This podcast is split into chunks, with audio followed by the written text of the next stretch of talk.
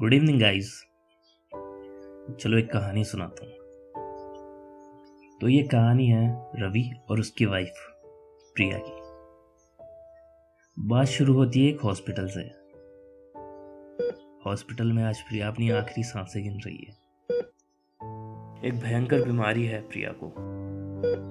लेकिन अपनी आखिरी सांसों में एक सवाल वो रवि से पूछती है। रवि, मैं तुम्हें छोड़कर जा रही हूँ, लेकिन तुम मुझसे एक वादा करो। कभी मुझसे ज़्यादा किसी और से प्यार नहीं करोगे।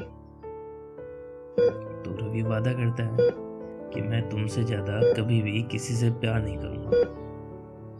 और वादा सुनते ही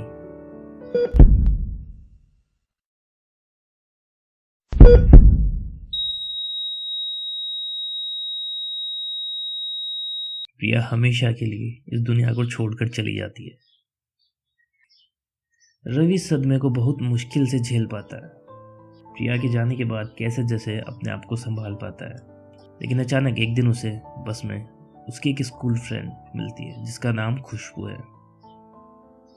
स्कूल के दिनों में दोनों एक दूसरे को काफ़ी चाहते थे। खुशबू ने अभी तक शादी नहीं की है। वो काम करती है एक एनजीओ के साथ। दोनों की काफ़ी बातें होती हैं। खुशबू को रवि के बारे में पता चलता है। तो अब ये जो मिलने का सिलसिला था, वो बढ़ जाता है। यहाँ तक कि दोनों शादी तक के लिए तैयार हो जाते हैं। मिलने के चार महीने बाद ही दोनों शादी करने को तैयार हो जाते हैं। रवि के दिल में खुशबू के लिए अचानक इतना प्यार जाग गया था। दोनों की शादी होती है खूब धूमधाम से। और रवि? खुशबू को खूब चाहता है।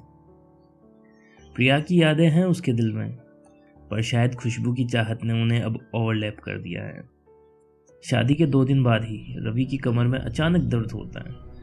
डॉक्टर के जाते हैं। डॉक्टर कहता है, आपकी कोई प्रॉब्लम नहीं है, सब कुछ ठीक ठाक है।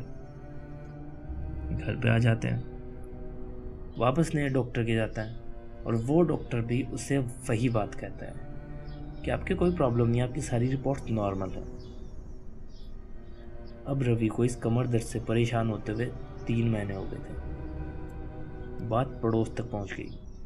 तो पड़ोस की एक आंटी ने कहा कि हमारे एक गुरु जी हैं। आप एक बार उनसे मिल लीजिए।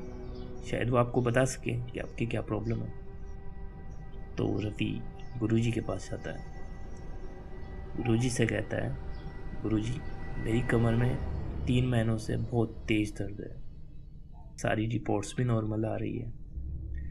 पता नहीं क्या प्रॉब्लम हो गई। तो गुरुजी कहते हैं, तुम्हारी शादी हो गई? तो रवि कहता है हाँ हो गई। अच्छा शादी से पहले कोई थी तुम्हारी ज़िंदगी में? तो रवि कहता है हाँ मेरी पत्नी थी, पर अब वो इस दुनिया में नहीं रही। तो गुरुजी कहते हैं, उसके सीधे गाल पे तिल था? तो रवि शॉक्ड होता है और कहता है हाँ था, पर आपको कैसे पता? तो गुरुजी कहते हैं, क्योंकि तुम्हारी पत्नी अभी तुम्हारे कंधों पर बैठी है।